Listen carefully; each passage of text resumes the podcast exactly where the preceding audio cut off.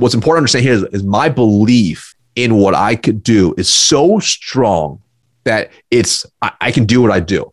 If you don't believe what you can actually help people, then you're not gonna be able to sell it. Like you're not gonna be able to do these type of things. But I have such firm conviction. They do it, it'll change their life.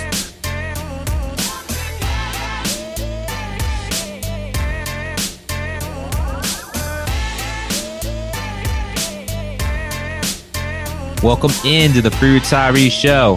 On our show, we talk about kicking butt in your career, strategies to grow your wealth, and we learn from folks who are killing it in both. I'm your host, wealth manager Lee Michael Murphy, and I'm joined alongside my pal, my partner, Sergio Patterson. What is up, everyone? Attorney Matt McElroy got called into court today, so we'll be missing him today. But yeah, Serge, are we going to miss Matt today? I think we can carry on without him. All right, we'll carry we, we on. Can we're, do this. We can do yeah, this. but we're a little bitter now. He just gave us a last minute cancellation, but uh, we'll let it like we'll let it minutes slide. ago. Matt, what's up with that, dude? Come on. Yeah, yeah, minutes. Gosh. So for today's topic, we're talking about becoming great at sales, and we're also going to be talking about how to grow a successful online business. But before we get down that rabbit hole, Serge, salesman, saleswoman. I mean, how do you think the word salesman is perceived in society? Positive, negative? What's your thoughts on that? I, yeah, I think the majority of people have a negative stereotype of salespeople. We all think that used car salesman, right? Nobody wants to be sold anything. But I think what I've learned working in Silicon Valley forever and working closely with salespeople is like it's less about selling and more about getting to know what problems you're trying to solve for that person. But like, yeah, I think the majority of people have a negative stereotype of salespeople. Right? Yeah. I mean, I think you run across people and you're like, oh, well, that person's in sales. And they say it in such a degrading way. I'm just like, whoa, whoa, easy there. But, you know, I have to admit, I used to be like that as well. I used to think, man, that's just a salesperson. And you, I think we think about it as like, this person has slyly parted us from our money. I think that's what a lot of us feel. Well, like. you're like a shady financial advisor, right? Yes, I'm a shady financial advisor.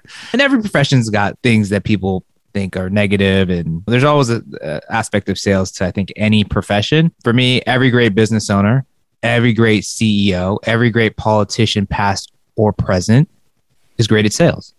And serge even you yourself admitted that whether we know it or not we're all in sales in some way shape or form right? Yeah i mean i have to admit it. Like i early on in my career i was in sales and i realized like it really wasn't for me. But as you grow and i've been silicon valley everything sales you got to promote yourself. You got to get buy-in. You got to get people exactly. like behind everything you're doing. So this whole concept of sales, right? I mean, I look at it now as the ability to explain great ideas, logic, having amazing communication skills. As you said, being able to identify key relationships, stakeholders, being able to be a great negotiator. To summarize, I think we're all in sales at some level, whether we know it or not. And so for today's guest, we got Marcus Chan. He's the founder and president of Venli Consulting Group. Now, Serge, this is a great one. Marcus has been listed in the top 16 sales influencers for Salesforce. And uh, a little bit about his backstory. He was in corporate America for 14 years, where he delivered more than 400 million in sales contracts. In that time, he worked for two Fortune 500 organizations and was promoted 10 times in 10 years. And Serge, what I love about his story is that it wasn't always easy for him. Yeah. He started at this organization as the worst sales rep, made his way up to the top sales rep. He grew up in a family that, did, that didn't have a lot of money, worked in a restaurant, uh, family business, and he even sold Speedos on the side to make it. Wow. And and he's been featured in uh, Forbes, Yahoo Finance, Market Watch. But Serge, our boy Matt McElroy, uh, since he's not here, I'm I'm gonna speak about him. Like back in the day in college, he was known for wearing donning speedos all around campus. He he was on the water polo team, and so like if you had known Matt McElroy in college, you might have seen him at a frat party doing a cake stand in just his speedos. These are the legends I, I can't confirm true. or deny.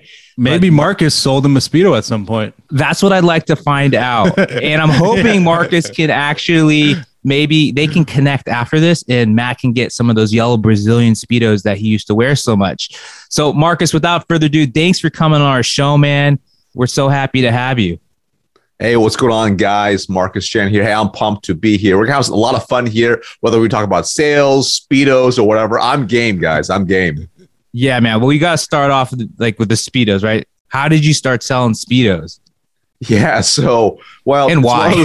so first off, it's uh, it was like a random thing where I just started selling speedos. You know, I, you know, it's, it's similar to Matt. I grew up as a competitive swimmer, so very involved with the water polo team, etc. But I grew up as a competitive swimmer primarily. So growing up, uh, I just was competitive swimmer growing up. So speedos was like a part of life. That was just what we did. Very, very normal.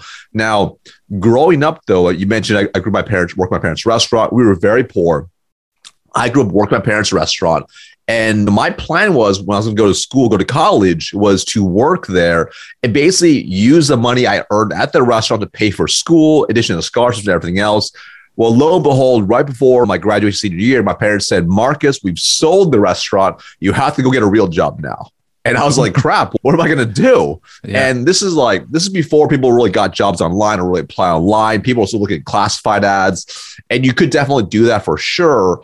But what I decided to do first was actually reach into my network. And because my network were swimmers, coaches, swim coaches, and- just the swim teams around the area, I started reaching out to my network and I found out that there was going to be one of the coaches opened a swimsuit store in town, right by campus, actually, and they needed people. So I apply, I interviewed, I got the job, and my job was selling Speedos part time there, you know, in the retail store to whomever came in. And then on weekends, if there's a big swim meet, I would drive a couple hours out of town, like wake up at like three, four in the morning, drive out of town, a couple hours, get to a swimsuit, a swim meet, set up stands for 10, 12 hours, sling speedos for 10, 12 hours, pack up, head back home and do the next day. And so that was Wow. part of how I paid for college. So it was actually a lot of fun. I actually really enjoyed it because I was very comfortable in that environment. I knew what I was talking about. I knew the people. I knew the background. So I knew my my ideal customer profile really well. So for me, I really enjoyed it, even though I only got paid like minimum wage, which I think at the time was like six fifty seven bucks an hour, Mhm. and there was no commission. I enjoyed it because it was something that I was passionate about. Not speedos, but competitive swimming. Marcus, where did that like drive and passion come from? I mean, at that age, just the idea, like I couldn't even imagine thinking, oh, I'm going to go set up a shop and do this on the side and drive two hours. Like that had to come from somewhere. Is it your upbringing, your parents, how you had to fight growing up poor? Like, what was that about? Yeah, for sure. When you grow up poor and it's it's not the the life you really want. I mean, you grew up wanting things. Like I remember, I was like we, we grew up. The first house we lived in was in Springfield, Oregon, which is like if you're from Springfield, sorry, it's a little bit there. It was pretty ghetto, not great, not a great neighborhood. And we grew up really poor. It was like 1,400 square feet. Six of us lived there, tiny and cramped. I remember kids had cool things. I didn't have anything cool. We ate ramen. I mean, that was life. So growing up, and I also felt the pressure my parents felt growing up as well. So, for example, I remember walking one day and someone had broken into the restaurant overnight. They smashed the door, the, the, the glass door. They smashed the glass door. They broke in. They stole money. They stole food. They stole alcohol.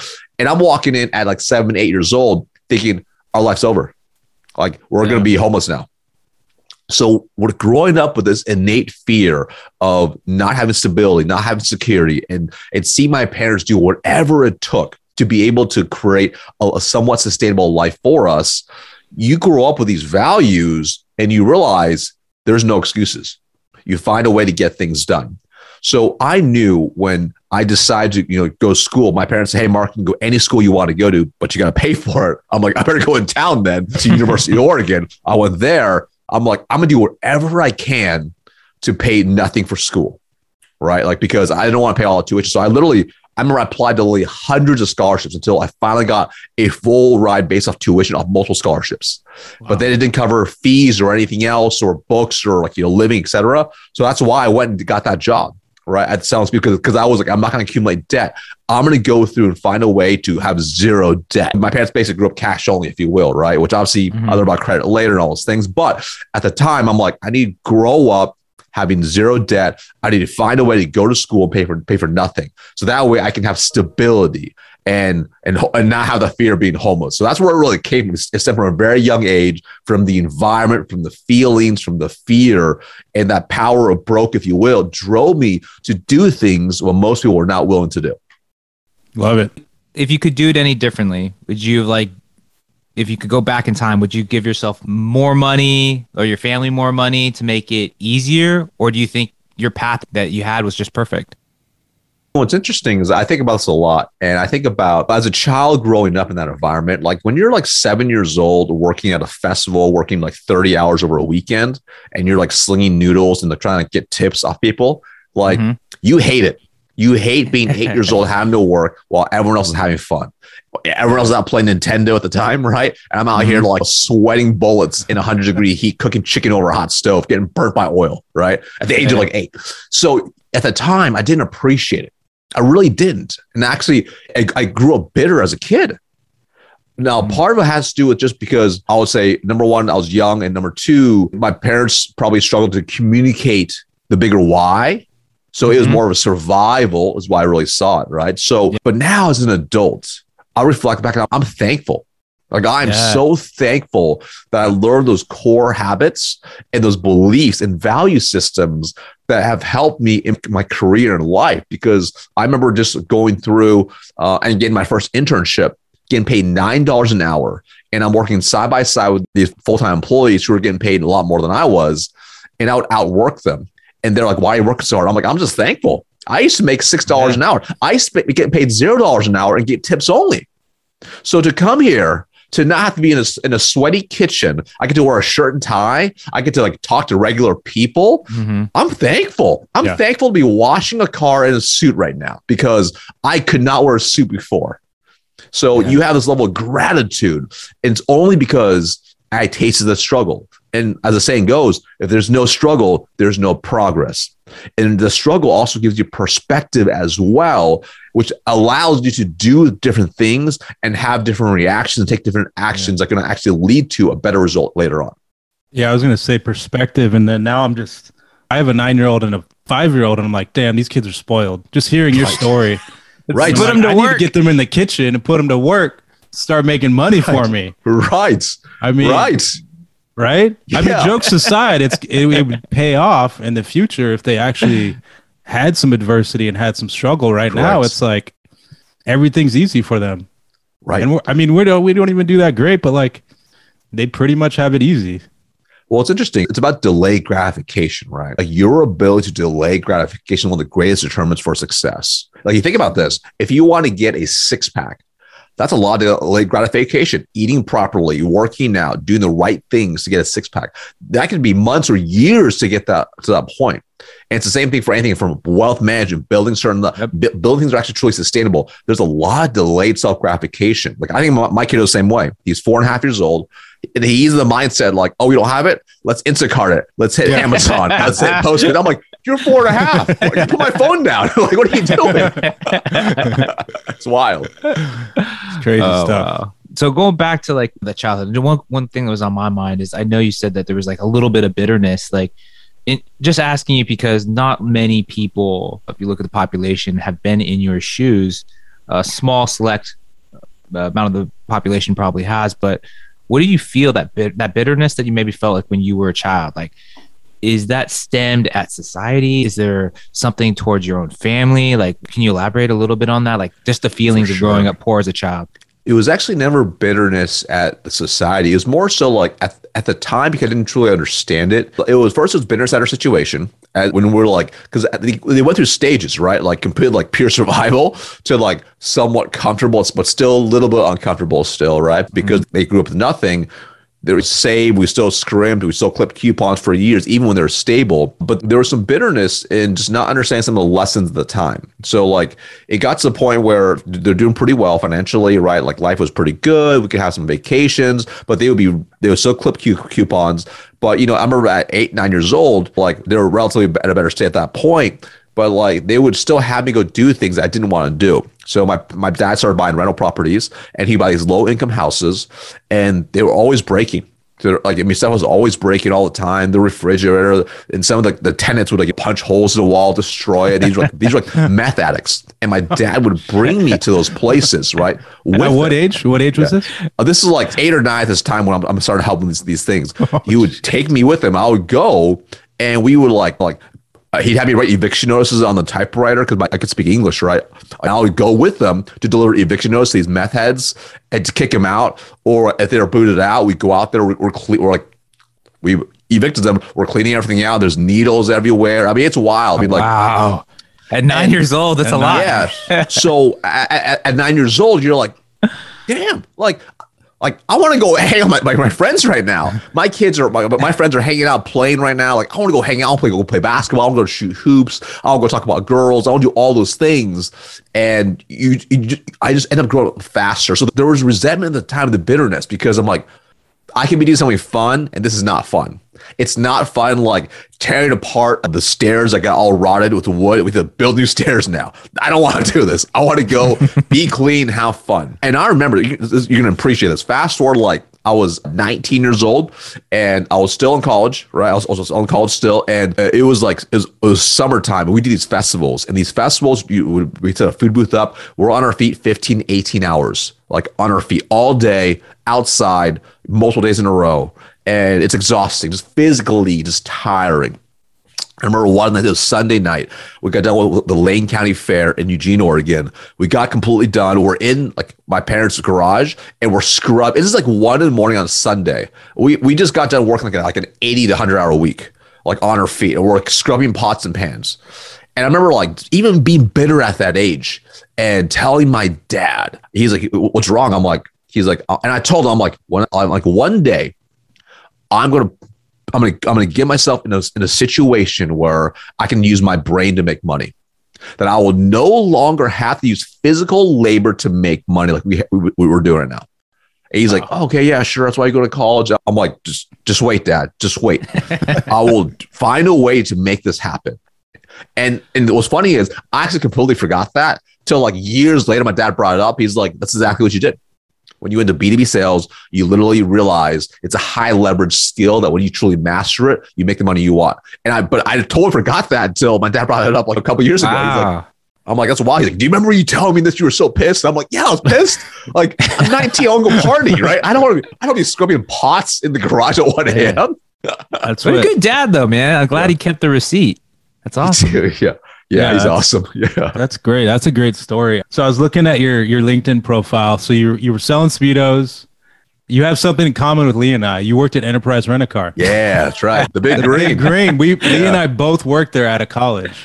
Love it. and it was a nightmare but like i think i learned a lot about customer service sales hard Oh, yeah. work you remember the, the retail hours like how did that play a part in this whole journey Yeah, so this is pretty cool, right? So to me, that was my first internship, right? So what ended up happening was this is like my junior year. I'm like right before my my senior year, and I was like, you know what? I, I want to find an internship. You're supposed to find an internship. That's what you're supposed to do.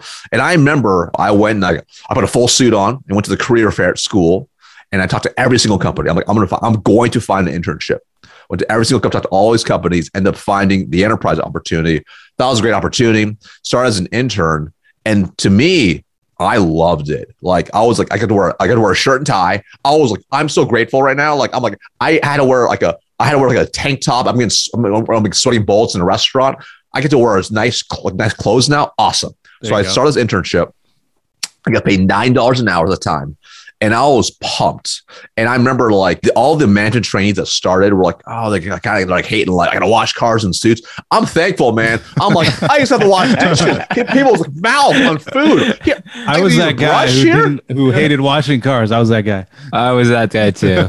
Oh getting yeah, the, getting so- the tie sucked up in the vacuum cleaner, Marcus. It's still, I don't know. There's something psychologically that I remember I, about personally, I personally didn't care. I was so happy, right? And I remember like I was like so thankful, like because I remember like when people would walk in, like most MTs would kind of avoid the counter for the, the customer. I'd race to the front.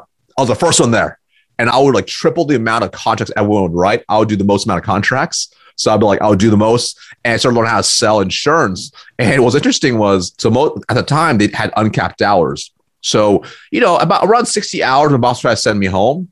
I actually convinced her to let me work more hours. I said, hey, listen, so I know the MTs get paid a lot more than me and it's overtime right now. You should actually send them home and let, let me work. I'll work the OT. I'll, I'll happily work 80 hours a week. I'll get 40 hours OT. You send them home, you'll actually increase your profit for the branch. So I convinced her to send people home and let me work instead.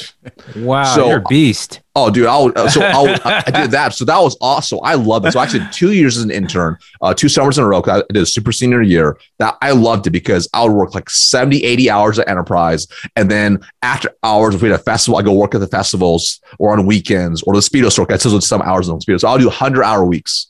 and I'll just knock it out during the summertime, right? Just do that. I loved it. And then when I graduated, though, so at this point, so I, I because I had learned so much about the business just because of my tenure there. Some of these manager trainees were now becoming like assistant managers, et cetera, at that time, or maybe a branch manager if, if they were good. When I was about to graduate, they say, Hey, Marcus, we want, we want to bring you on full time as a manager trainee. And I'm like, I know more than branch managers here. Like I know the, the profit now. I, I know the P and L better than anybody here. I promise you. Like to have me come in as a manager trainee is like a disservice to me. I believe I was a little bit egotistical at the age, right? So I'm like, what am I going to do? So I actually started interviewing other companies before I graduated. So I went and like I, I went out hard. I ended up having five job offers before I graduated, and Enterprise wanted me to come back. And there's a bunch of other offers. They're anywhere from like 30K a year to like 60, 70K a year and some other opportunities. And the one that was most intriguing for me was actually the truck division for Enterprise. Mm-hmm. So they had started, as brand new at the time. And the area manager who had hired me in the car rental side for as an intern had gotten promoted to run the whole new division. It's a complete startup. So he had reached out to me and say, Hey, Marcus, you crushed it. Like, come, come work your ass off for me over here. Basically, I'm like, and I actually turned, turned, turned on the other offers, went for that offer, even though it was still like lo- lowest level, brand new B2B sales. Like, I'm like, this is a huge opportunity because I, lo- I love the, the area manager. So I knew he'd be a great leader to work for, but I saw the op- opportunity to build something from scratch. And that was really exciting for me because I wasn't going to sit there and try to rent cars, people who were, who got in accidents and try to sell insurance. I'm like, I can go and help businesses with the fleet solutions. That's a huge opportunity.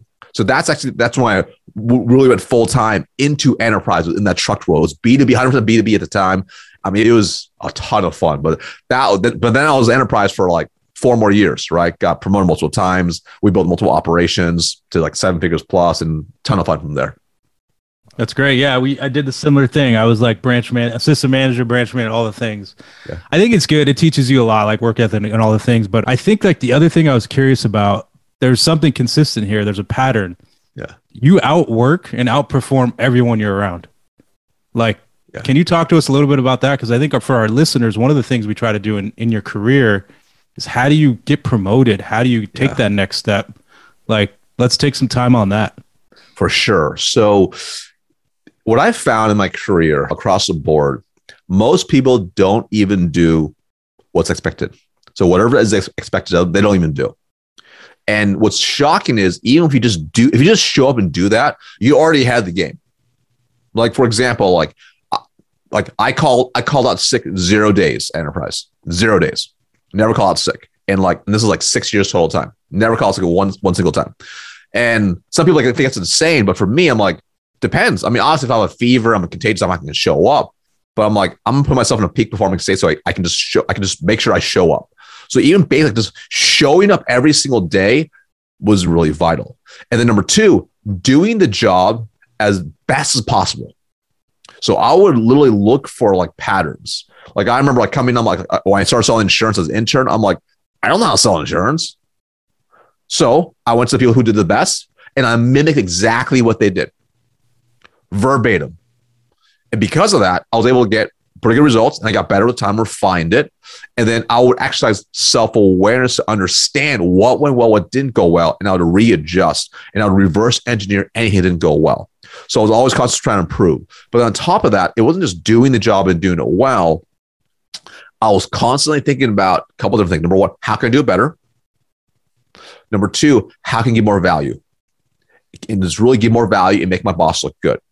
So I will literally go to my boss and like bring up ideas to improve the operations. So as an intern, I was selling, I was selling like significantly better than everyone else for the insurance, right? So I went to my boss, like, what do you think if I put together a step-by-step training, exactly what I do to pre-frame a customer to pre-sell into insurance? So when I do the offer, they close at a high percentage. She's like, that sounds awesome. Is nobody asked me to do that? And of course, our branches number one up, etc. Nobody asked me to do it, but I did it anyway for the greater good. And when you start showing you can do beyond that, and you start doing, you start performing in the roles that are beyond your existing role, you get noticed. So I was doing things way beyond my role, right? I was doing things that they um, it's what I call discretionary effort. I was doing things that provide massive value to the company that I was not getting paid for Because ultimately, when you do more than you are paid for right now, eventually you get paid a lot more for what than what you actually do. And that's something I've internalized ever since then. Yeah, it's awesome. Something that really stood out was you said something about making your boss look good.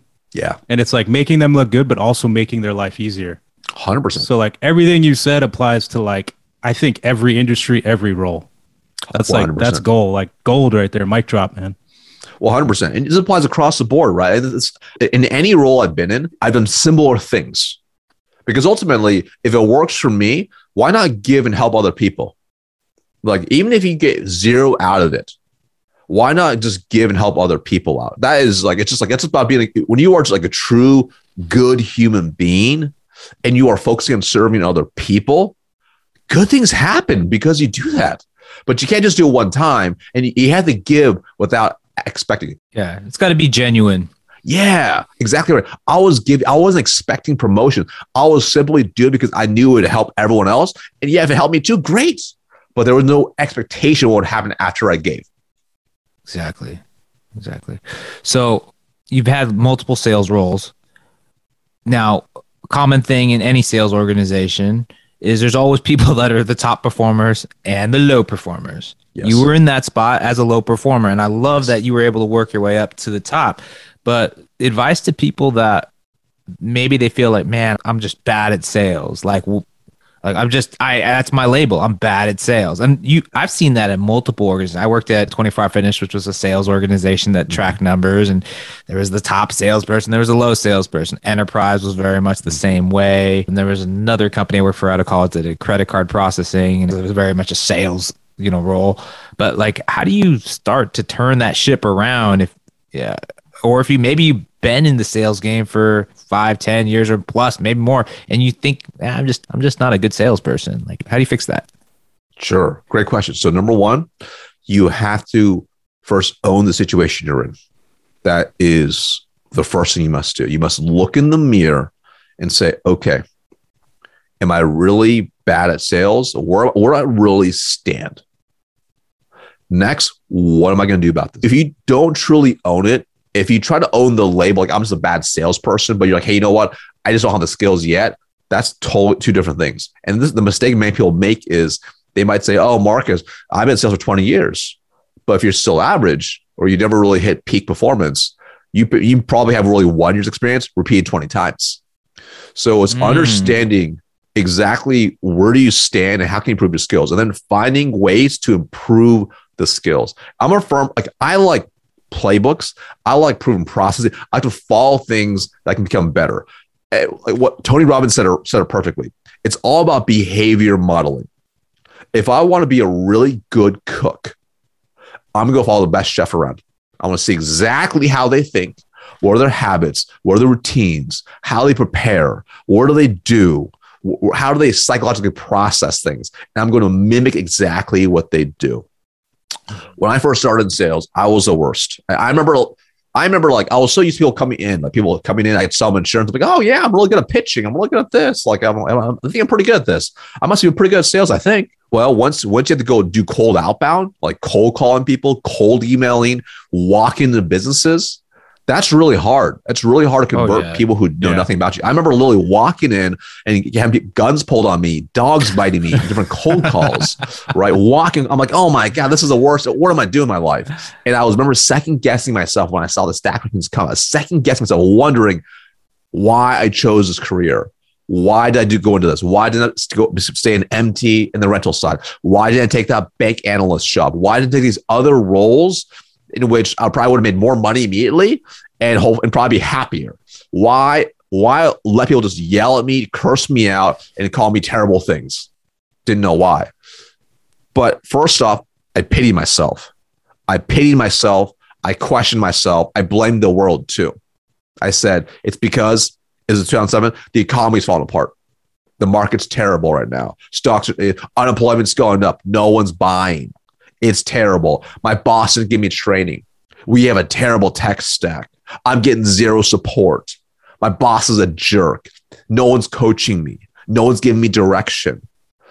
I'm just not cut for sales either. So I had all these internal and external limiting beliefs and objections to success. and I allow myself to fill my mind and tell myself that story. But what I realize is your mind's really powerful.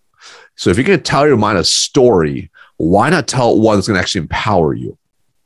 So I remember going through and reading all these like sales books. I went to the library, every single sales book. Zig Ziglar, Og Mandino, all these books. I wish I could say those helped me. They didn't because they're all written like a long time ago, and those things just simply didn't work. And I tried the numbers game. I tried making hundreds of calls. I tried do all those things. didn't work. And I remember coming across Tony Robbins' book, Awaken the Giant Within. And inside there, he said, if you don't like the answer, ask a better question.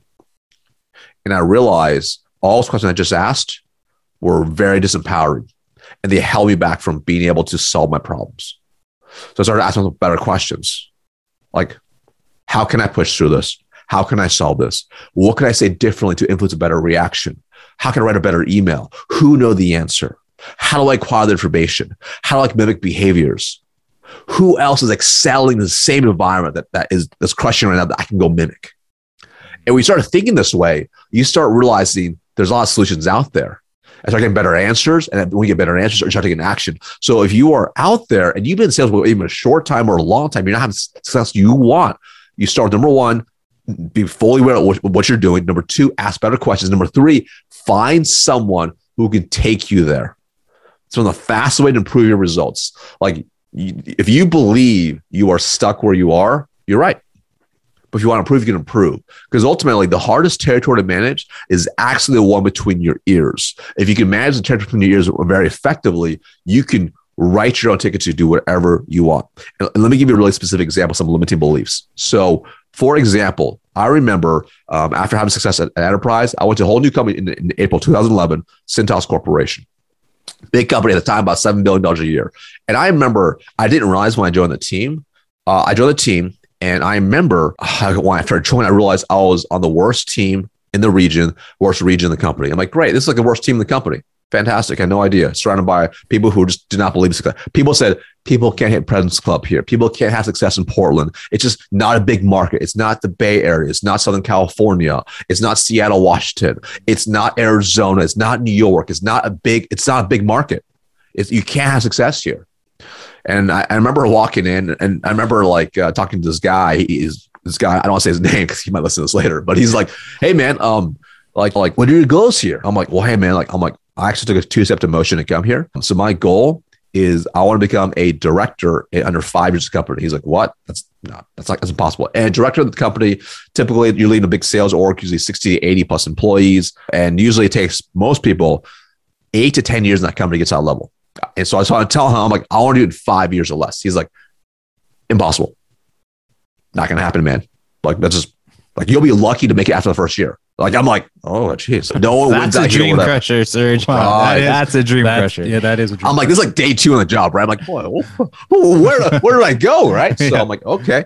Now, fortunately, I tell myself different stories, right? I tell myself better stories than what he was telling. So fast forward, I was able to have success. Nine months, I became the sales manager, took over the team, right? Re- replaced Prentice's entire team. I just completely just top graded it, coached up people I can coach up, coached up people can get coached out, replaced the team, took over the whole team. We became like one of the top teams in the company within another year after that. We started just hitting, hitting President's Club, hitting the awards, boom, boom. Four and a half years in, I can promote to be a director, right? One of the fast promotions in the company's history. This company's been around for like 90 years.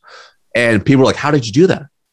I'm like, well, I, I believe first off, but also I found ways to accelerate my success. Like I, I was willing to do things people were not willing to do. But it's the power of belief right there. But also being able to work towards the belief and take zero excuses. And you detach from the outcome and you do the right things every single day. And I did that and it happened. If it didn't happen, even was six or seven years, I'm still beating the odds. So it's understanding where you are today does not determine where you go. Your circumstances only determine where you start and not where you go. And I feel like every sales team needs to hear this right here. Yeah, yep. every sales team needs market right.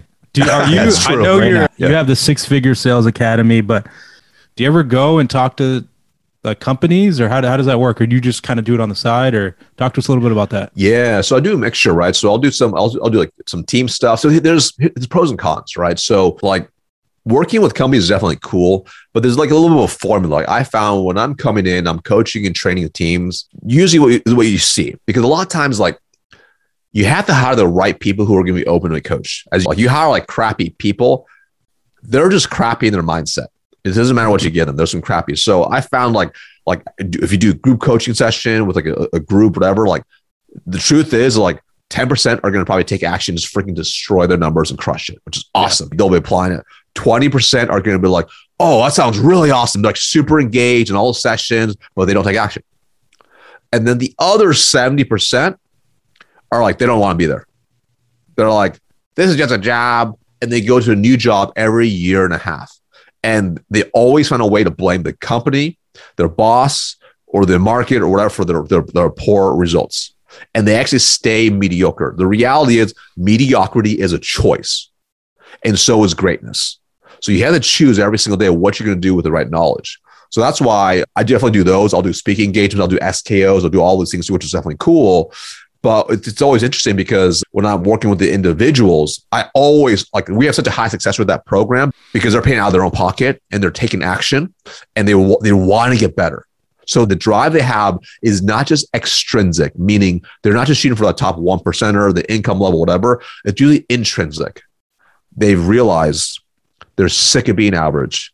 They're sick of waking up not having money. They're sick of just not being able to achieve the life that they want. And now they're finally taking action. And sometimes an event has to happen. They got put on a PIP, a performance plan, or they just realize they're like, crap, like my kid wants to go to private school and I can't afford it.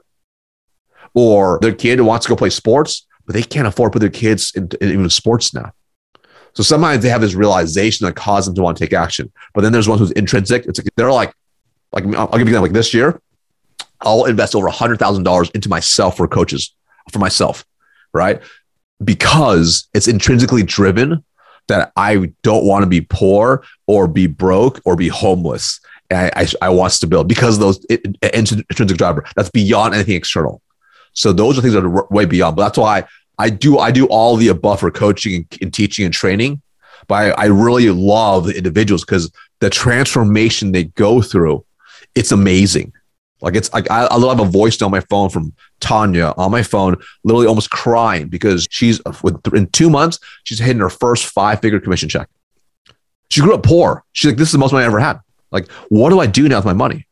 I'm like, great. Let me break down how I actually manage my, my finances now.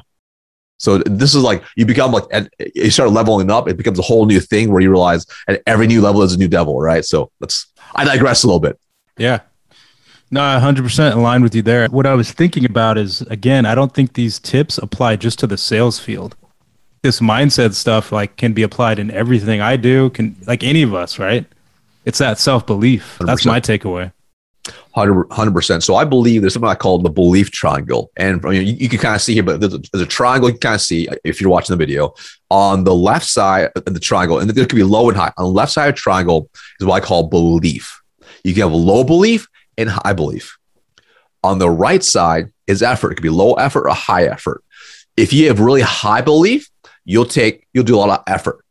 If you have really low belief, you'll do very low effort. So, for example, you picture that you to learn how to ride a bike if you've never ridden a bike before, if you have high belief, you can keep trying. You can keep putting the effort. Like, I see people do it. I can do it too, and you'll have success. But if you did, if you had low belief, you'd try one time, like you give up. But ultimately, if you have high belief and high effort, you eventually have high success. That's what happens. So when people have a, a certain level of belief in whatever it's going to be, they're willing to take forth the effort. So, for example, this is actually why even when I do group trainings, the first thing I'm going to ask for them, I ask of them is, I want you to have high belief. I'm going to ask for your belief today. So that way, when you have belief, you can take action. If you have high action, then you'll have high results. But if you have zero belief, you're going to have zero effort and you're not going to get any results at all. So it all goes together. It applies to anything in life. You want to learn how to play chess. You want to learn how to cook. You want to do anything. You must have high belief in that person, that thing you're learning from to be able to take that action to get the result you want. It's amazing. So one thing that we touched on touched on before was the success is contagious, right? Also, people being low performers or misery, having misery in what they do is also contagious. Uh, personally, I've been in both situations at companies where I was at a bad company, and it really was, I feel like, the external factors. I've also been in a situation where I've been at a great company and man, they made me so much better. But how do we differentiate if it's us or our environment? All the time you run across people that are like, well, I'm sucking because of my company. And that's a very common thing. We we hear it all the time. But how do we know if it's us or the environment? Yeah. So I'll say first off, it's really hard to differentiate when you're in when you're in the forest right it's really hard to see the trees if you will right whatever the right. saying is so once you're inside it's really hard because we're emotionally tied to it for me I think it's really simple. So you, you start going through if it's if, if you want to be a very systematic, like start writing down all your complaints. Okay, like what what are your complaints about the company? Bad product market fit, bad pricing, bad market, whatever. You just write them all down, and then write down next to it. How are you justifying that? What's the facts? Not your feelings. What are the facts that prove that point? Okay, really important. So you, if you can't back it up with facts, then it's it's invalid, and it can't be I spoke to one person, they didn't like my product. We don't have product market fit. That doesn't make sense. All right. Like if you have thousands of customers that bought the product and they're having results with it, you have PMF. All right. Like you, you got product, it's validated. You're just not good at selling it. Okay. Like, mm-hmm. so, and then going through and un- uncovering what could I do differently, get better results across the board for anything? What could I do personally? And if you struggle to do this, then get someone who's outside the company to help you, someone that you trust that can give you objective feedback. And that's really powerful because there are certain things for sure. It's definitely company driven. So, for example, let's talk about on target earnings. On target earnings is a perfect example, right? Like it's like, oh, it's unrealistic. Okay. You can get some facts from it. You can take a look. If zero people hit OTE on target earnings, well, it's probably actually not a very good target. It's probably actually unrealistic potentially, right? And you might have other systemic issues, lack of support, fulfillment, whatever, bad product, PMF, whatever it's going to be. So you start systematically going through and you write down all the potential concerns you have, complaints, and then you want to just map, just be able to justify and validate as well. But here's the thing: your sins follow you everywhere you go. Mm-hmm. Your sins follow you everywhere you go. And if you were consistently blamed about the same thing, either you're making a bad decision about where you work, or if you can't find the problem, then you're the problem. It's a painful truth, but something you have to yeah. look in the mirror. And this is why taking 100% ownership is one of the greatest things you can, you can think about. So, for example, I remember uh, two years ago, we're at a stoplight. I got rear-ended. My, my, my wife's my wife shook. My kids shook. We're okay though. Car's damaged. And my wife's like, oh man, I can't believe an accident. I can't believe that person didn't want to pay attention. I'm like, it's my fault. And she's like, what? I, mean, I didn't tell the insurance company. This is what I told myself. Like, they still paid for it. But I'm like, it's my fault. She's like, what do you mean? It's like, no, it's like, they hit us. You were part. We, you didn't do anything wrong. I'm like, I get that. But what if I left five minutes earlier? She's like, oh, if I left five minutes earlier, that wouldn't happen. She's like, well, that's impossible. I'm like, I understand that, but it's just when you have this type of thinking, where it's like it's always your fault, the results or the failures. You do different things. You think different differently. And you just you do you only you demand greatness from yourself. You do not accept mediocrity. You only you live by the what your actions are and you just do what you say you're going to do. And it shifts across the board. And when you think, think about going for sales, if you do the same thing as well, it changes your results. Because then, even if the company is truly bad, like even if the company is really bad, you have really bad product, you at least know, hey, you know what? I did everything possible in my control, and I, I'm fine. It is what it is. It just didn't work out. Cool. And then you move on. So that's why it's like you can't always. It's like sports. Like you can't always control the scoreboard, but you can control all your efforts leading up to the game and what you do in the game, and whatever happens, happens. Marcus, all right. So I'm going to throw a curveball at you. At what point, as a sales rep, is there ever a moment where you say maybe sales isn't for me? Or are so, you saying you can like transform anybody and everybody? I feel like realistically, sales is not for everybody, regardless so it, of what Marcus coaches today or tomorrow or whatever. I, I, don't know. I'm just going to throw that out there. So it depends on the person. Okay. So, for example, when you think about the core skills of a great sales professional, were they able to develop the skills to do that or not? And for some people, I'm a firm believer like everyone's got a certain level of competence. And once you kind of hit it, you might not be able to go beyond that. You might kind of balance around here, right? And some people it's higher, some people it's lower. Some people just never even reach that level. So most people kind of stay right here. This guy, fantastic with customers, great with asking questions, great with controlling, great with frame, great with closing, great with actual the parts of sale. I was actually really great, but inconsistent and disorganized. So those are things, and that's okay. It's, that's not who he is. Those are, those are just behaviors he Yeah. had to fix. So if he was able to just commit to just making sure he was consistent with prospecting, making sure that after he closed a deal up, he just made sure his button up was just turned in and, and right, his customers would be happy. So those are just some of the small things where they're actually not necessarily sales skills; they're just like life skills. Yeah. Like, like if you can't pay your mortgage on time, you're gonna get in It's trouble. not a good thing. Yeah. you know. So that's why it's like it's. I think it's important to differentiate what are like core sales skills to develop. You probably hit a people. Everyone has a certain kind of cap, if you will, and you kind of bounce around there. But then there's also other skills, and not necessarily sales skills, but they're just about being a good professional. Yeah. That- yeah. It's important, I think, in your career to have self awareness. Yep. There is that moment where, like, I had it and I realized, like, sales wasn't like I, I would hit numbers and stuff, but I had that moment where I was like, I want to get into something else. Yep. So I, I think that's what I was trying to get at is like, I think for the listeners out there, like, you have those moments in your career where you have to figure out what's right for you. Totally. And you also have to see what do you actually enjoy. Like if you don't enjoy it, like don't do it. Yeah. like, like, Yeah. it's like don't just do it to do it. Like if you don't enjoy, even if you're great at it, do what's going to make you happy. Marcus, your online system that you have, that the training, can you give us a little bit about that and what people uh, can expect if they get into your training? Yeah, so uh, it's, it's actually a, a high performance coaching program, right? So I break it down a few different components. So it's really the it's an A to Z blueprint to transform and really add an extra 50, 100K in commissions into your year without working harder. So it's not about, hey, come in here, just work your ass up. That's not the mm-hmm. point. So I'll literally refine everything you do from prospecting, social selling, discovery, demo, close across the board. And it's broken down a few different ways. So number one, there's an online course. That's the system you follow. It's step by step, A to Z. It's my brain download into a blueprint. If you follow the order, do exactly as I teach in there with all the exercises, you'll start getting results very quickly. That's the first thing. Comes with templates, everything. That's that part's cool. Now that's generalized. And then on top of that, I also do group coaching and also Telegram coaching as well to give the context to the situation. Because sometimes people go through like, oh, you know what, that makes sense, but I'm not sure how to apply it, so now I can tweak it. And but also coach out specific situations. So ultimately, it's really a high performance coaching program that just happens have an online course as well. But ultimately, those who get results from my program are ones who just show up, they take action, and they're highly coachable.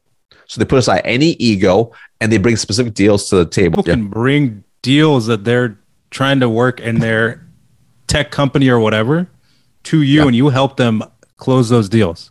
Yeah, so I don't run the deal for them, but they give me the scenario, You- you and I tell them exactly. coach them through yeah, I, that. co- I That's tell them awesome. exactly what to do, and that's really And important. do they say a service. Do, do their companies know that like Marcus Chan is in the background doing this? Some do. Some do. So, so- well, some do. So some do. So like some of them will reach out and want me to advise them and stuff, right? Or do bigger things as well. But it's like in some companies, like the short side companies, like, oh, that's really cool, but they're not thinking about putting the rest of their team into it, right? Like, why not have a team full of superstars? That's what I was Like- thinking. Like that's a smart way. But my program is definitely not cheap. It's an investment, but that's also why people take action as well. So sometimes they, they simply can't get the budget. That's what happens. So Awesome. Uh, listeners, make sure you reach out to Marcus if this is if something you're struggling with. Obviously, he's the man at this. He's got a ton of knowledge. Marcus, to close, the last topic I want to talk about is your online success on LinkedIn. You're in multiple channels and articles. Like you're become you have this wonderful reputation. What was the secret to that? Like how did you make those things take off and get noticed? Uh, yeah. So what's interesting was, so I didn't just start my online business like overnight. It wasn't like a thing like, oh, I'm just going to start an online business. It was a, a transgression of multiple steps. So initially, back in 2015, I didn't really realize at this point that I had gotten promoted. Well, at this point, it was really like, I mean, 2015. So that was like eight years. I actually got promoted 10 times in eight years, but 10 out of 10 sounds better. Sounds cooler. So at this point, though, people were like, hey, how'd you do this? Like, you just became a director in like four and a half years. Like, this is impossible. How are you able to change completely different industries, do these things, and like seem to have this like Midas touch. I'm like, first off, there's no Midas touch. Like I work my ass off, but there's systematic things I do to position myself to to hopefully have the highest possible win rate. And they're like, Mhm. okay, so they're like, you should write, some, write a book. I'm like, Yeah, maybe. So I actually wrote a couple ebooks first. I learned how to write ebooks and learn how to write an ebook. This is before ebooks were a thing, and also how to sell online. And I remember I wrote, I wrote a couple and I woke up, made like $9 overnight. I'm like, oh, wow, $9. Some stranger paid me $9. That was amazing to me. I'm like, that's really neat. I'm like, what else could I do? Right? What else could I do to spread the love and serve more people? And this is before online courses were like a big thing because now everyone, their mother has an online course. So I'm like, you know what? I should build an online course. But about what do people ask me a, a lot of questions on? What am I a quote unquote expert on, if you will? Because to me, this whole time, I'm still seeing myself as a poor, you know, kid from Chinese immigrants who grew up with nothing, who just worked his ass off right? Sold speedos, sold noodles, sold whatever. like, like I'm just a regular dude in like a little town, right? So I'm like, okay, you know what? I get a lot of questions on B2B sales, stuff that I thought was really obvious that people just know, they don't seem to know. So I'm like, let me build something that I could have given past version of me, A to Z. So I built my first online course, the very first version. I actually called it Sales Ninja School at the time, and uh, I launched oh, nice it. name. Took, yeah, I know. Yeah, it took me a couple years to uh, to actually build it because at this time, I mean, I had a sales force of 110 plus employees. I was in a hotel room like 100 nights a year. I was traveling nonstop. I was it was insane. And I remember like it took me two years to to build this out. Oh, I had a baby too this time. I had a baby during this whole time. I did a soft launch in January 2019. Woke up, made two thousand dollars. I'm like, wow, that's nuts. That's pretty nuts. So, and this, and during this whole time I'm doing I'm also studying internet marketing, like how to build a brand on like Instagram, etc. Now, my company is old school, so I wasn't really active on LinkedIn. So I just kind of Instagram. So I kind of just did that at first and started learning my email marketing, etc. My email list is only like 300 people at the time, not even that big. And just started, I'm like, that's pretty neat. So I started learning about this. I'm like, okay, you know what? That was pretty neat. So I could use this as a platform now to serve more people across the world and potentially just have a way bigger impact. And this is the first test of like, hey, can what I do help more people than outside of my existing company? That was really important for me to understand. So what I started doing this whole time, I started planning my, my escape, if you will. I'm like, I can't just leave right now. I need to make sure it works really well. But also, number two, I had my President's Club trip coming up in the summertime, which is free, five star resort. I earned it. So I want my free trip. I had a bunch of stock that was going to invest. I wanted my stock. We had earnings calls and that was going to uh, happen in September. So I knew the stock would go up. I wanted to cash out after the earnings call. So there's, some strategic things that I wanted to do. So I kind of waited like nine months. This whole time, I'm studying internet marketing. I'm working on building my brand. I'm working on email copy. I'm working on copyright this whole time and uh, wait for all those things to happen as well. The stock, the President's Club, all those things are happening. September 19th, 2019, my official first day into being an online entrepreneur. So I, I quit everything, boom, went all in. And uh, that was scary, super scary. Like, mm-hmm. just like really from a guy who cares about stability and fears being poor to leave like an incredibly high paying job with great benefits and like great culture, all these things, and really kind of strangely a lot of just like kind of like weird power because I had this big sales force, like to be like managing me. Mm-hmm. It was a it was an ego yeah. hit. It was oh, this is like really weird. Like I just manage me. Like I don't have admins anymore. I have to do everything myself. Like it was it was hard. It was really hard. It really was. It really was. So, I, so I'm like, okay, you know what? I'm like, I'm like, I need from the online piece. I need to start taking action ASAP. I'm like, what I'm going to start doing is I'm going to start, I'm going to focus on where's my market at? My market, LinkedIn. So I'm going to take everything I've learned over the last couple of years. I'm going to go all in on LinkedIn. This is a platform I have not been able to touch really because of my company. I'm going to go all in. So everything I learned about how to build a brand, build authority, do all these things, I started doing on LinkedIn. So specifically, I started I started writing posts every single day. Started writing content every single day, specific things to prove my authority. In addition to this, I would go and start engaging onto other people that were that were basically I knew my target market was checking out their stuff. I started engaging on their posts, dropping value bombs. So they would start seeing me, right? In addition to that, my profile was highly optimized to convert as well. Right. So I made sure it was highly optimized to basically prove everything I said was was being proved. like I would have bold claims, I would back everything up every bold claim was backed up and proven. And I was just start showing everyone. And people started slowly kind of adding me, connecting with me. And literally, uh, I would go and I'll start doing outbound messaging. I started like sending connection requests and just building up a following of the right target. I was building a pool of fish of the right audience. Started doing that. In addition to that, like I, I did something that I couldn't scale, but I knew would create a greater impact. So every day I would receive on average between 15 and 20 connection requests in. Every single person I would send a video message to. Every single person, a customized video to. Wow. I'll be like, hey Sergio, drop my message and give them free value. And I just give, I just gave value. I was giving out free trains, free. I was, was proving to everyone I knew exactly because I knew no one cared what I did before. They knew nothing about me. Didn't matter what I did before. And I wanted to prove to them without a shadow of doubt I could help them. So I started doing that. Boom, boom. And for, for sure, like my business is still doing pretty well. I would, I'll do like, I'll actually do live webinars. I'll do live webinars every couple couple uh, couple weeks, and basically do an offer to sell my online course. It was a course only at the time, and to start doing that and bring a bunch of revenue doing that, right? And and then from there, I started to start investing in other programs as well to build a more scalable offer, and also build better product, and also learn be better email copy, a uh, copyright, Facebook ads, YouTube ads, etc. So I invested into a program, a couple different programs for that. Started investing into those programs. Started doing everything my coaches would teach me, and it was just like I started building funnels everywhere video sales that are webinar funnels. I started building tons of funnels and I started driving traffic. Boom, boom, boom, boom, boom. And I just showed every single day. What was it hard days? Absolutely. There's still hard days, right? And after about like probably about a year, momentum started really building after about a year. I mean, this is like me showing up. Now the thing is like people think as an entrepreneur, like, oh, you don't have to work like you make your own hours. First year as an entrepreneur, I probably work 80 hours a week, every week, right? Like yep. grind. I mean, I'm sending video messages like I would send between the outbound, I would send like 30 to 50 videos to strangers every single day. All right. Wow. To build up my art and to prove validation, right?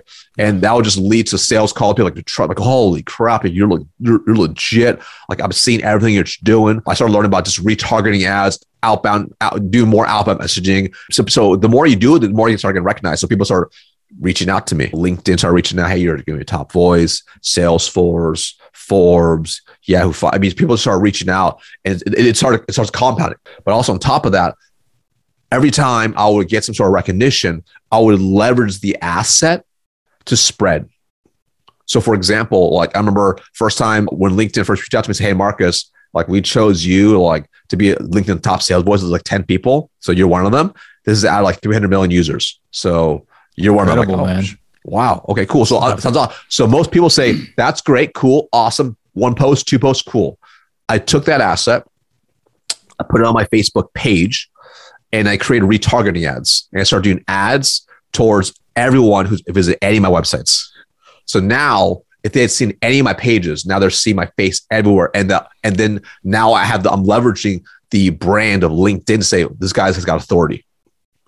And now they're like, oh, so, so even if they maybe like, I sent them a message, they're like, oh, I'm not sure about this. Let me go and check him out. Let me Google him. They click on my yep. website. Boom. Now they're getting my ads nonstop in their Instagram feed, in their Facebook feed, in the Google ads now. They're seeing me everywhere. And they're like, oh my God, this guy's telling everywhere. Them. It's yeah. not you telling them you're great. Correct. It's, link, it's LinkedIn telling them you're great. Correct. Correct. So, and what I would do is anytime I would get a rec- featured in a publication or something like that, I'll do the same. I'll rinse and repeat, same thing.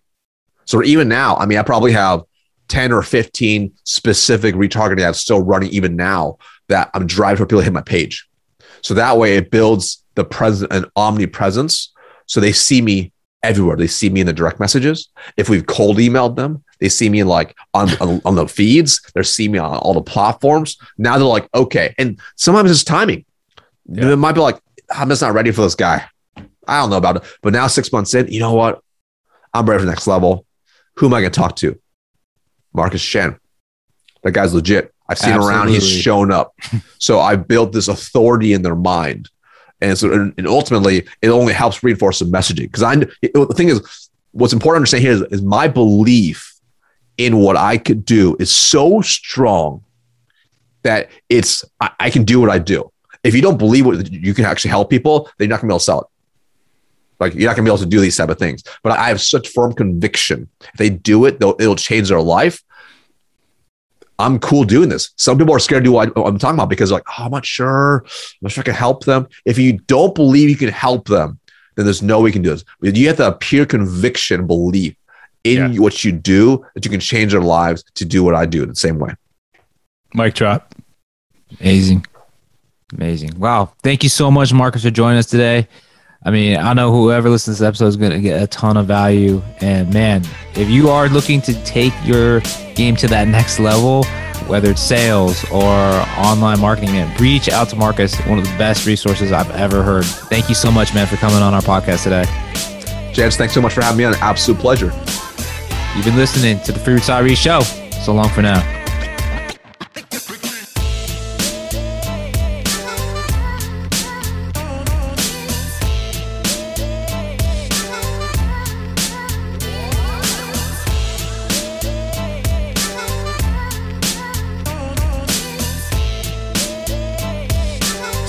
Offered through Securities America Incorporated, member FINRA, www.finra.org, SIPC, www.sipc.org, a separate entity.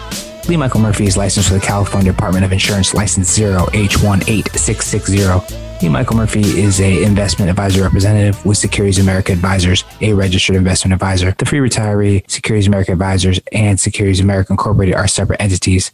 Career advisor Sergio Patterson, attorney Matt McElroy are not affiliated with Securities America Advisors or Securities America Incorporated. Securities America Advisors, Securities America Incorporated, and its representatives do not provide tax or legal advice. Therefore, it's important to coordinate with your tax or legal advisor regarding your specific situation. The content heard in this podcast is not intended to be tax, investment, or legal advice and is intended as general guidance only. You should contact your own tax advisor, financial advisor, or attorney to answer questions about your specific situation or needs before acting upon this information.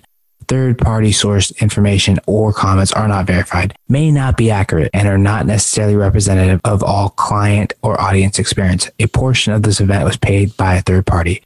The opinions of career advisor Sergio Patterson do not reflect the opinions of LinkedIn Incorporated or Microsoft Corporation. The opinions of attorney Matt McElroy do not reflect the opinions of Castaneda and Company.